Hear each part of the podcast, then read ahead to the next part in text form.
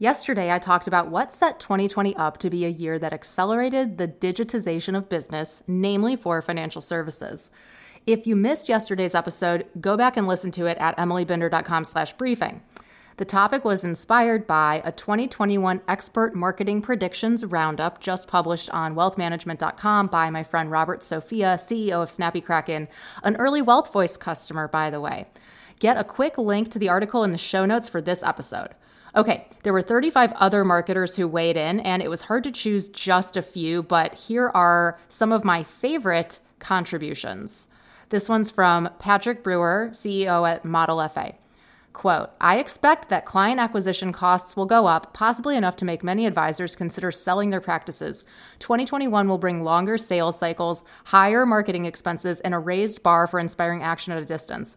On the flip side, advisors who have invested in building an influential niche brand will shine because they already have a deeply personal connection with their audience. These standout influencers will overcome the friction of socially distanced client acquisition, something which will prove to be an impossible hurdle for traditional advisors. End quote. Yes, yes, you do need a personal brand. CEOs cannot have an intern manage their LinkedIn profile. Find your voice and share it. This is where people are consuming content. People don't trust ads, they trust people. On to the next. Kirk Lowe, CEO and co founder of Proudmouth. Quote, Smart business leaders will recognize that marketing is about distributing intimate, vulnerable, and valuable expertise to an audience that truly cares and sees value in that expertise and is open to building a relationship. Smart marketing will focus more on igniting and nurturing relationships to create fans versus marketing that's focused on poaching leads and having to sell to skeptics. In short, smart leaders will begin to favor speaking to fans instead of skeptics. The financial industry has already begun to swing from a sales culture to a nurture culture. End quote. One of my favorites. Yep, don't be a lead poacher, it won't serve you. On to Samantha Russell, Chief Evangelist 20 over 10 and FMG Suite. Quote Advisors who prioritize choosing a spokesperson for their firm and putting that person in front of a camera to create video will reap the most rewards.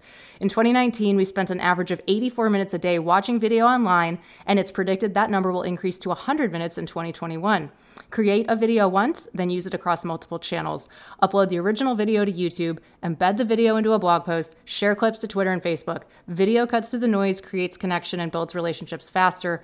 Go all in on video for 2021. End quote. I definitely agree with the concept of having a spokesperson, especially if you have someone who's good on video, go for it. I would also throw in voice into the mix, of course.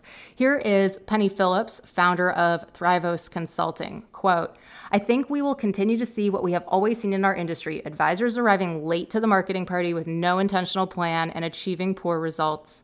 What good is posting videos on LinkedIn if your prospects don't spend time on LinkedIn? A small percentage of advisors will rely on data to determine where their prospects consume information, how they make decisions, to inform how and where they market. Those advisors will rise above the pack and reap the benefits. End quote. Yep, data driven makes sense. And you don't have to be on every platform. You just need to be on the ones where your audience hangs out. Then I have one more I wanted to share. This is from Steve Sanduski, president of Belay Advisor. Quote, most financial advisor marketing is one to N. It's simply repeating what everybody else is doing. For example, I typed, when is the best time to retire into Google, and there were 178 million results. By contrast, marketing leaders focus on zero to one marketing. They differentiate by doing what others aren't. With this strategy, the decision to work with you becomes binary. There's you, and then there are all the other advisors lumped into the sea of sameness bucket. End quote. I like this one especially because it talks about standing out from the crowd and differentiating. Everything we're talking about, all the experts that weighed in here, there's lots of good information, good tips. The thing with digital, the thing with social and email, which was one of the top ranked tactics that the 36 of us ranked as important for advisor marketing in 2021, these are very crowded channels. You look at podcasting, you could argue it's becoming more crowded too. I would say that voice experiences are still absolutely uncrowded and they are the most convenient possible way that you can stand out and market and do things hands free and germ free. It's just, it would have been perfect without coronavirus. Coronavirus has only accelerated the reasons to do voice marketing. You can read my take at wealthmanagement.com. I'm not going to read it and quote myself yet again on my own podcast. That seems a little weird. So, wanted to highlight some of these other smart people. And if you look at my latest tweet, um, or at least one of my more recent ones by the time you hear this, I've tagged the people that I quoted in this briefing, and you can follow them. They're all really smart. And thanks again to Robert Sofia for the roundup. Talk to you guys on Monday.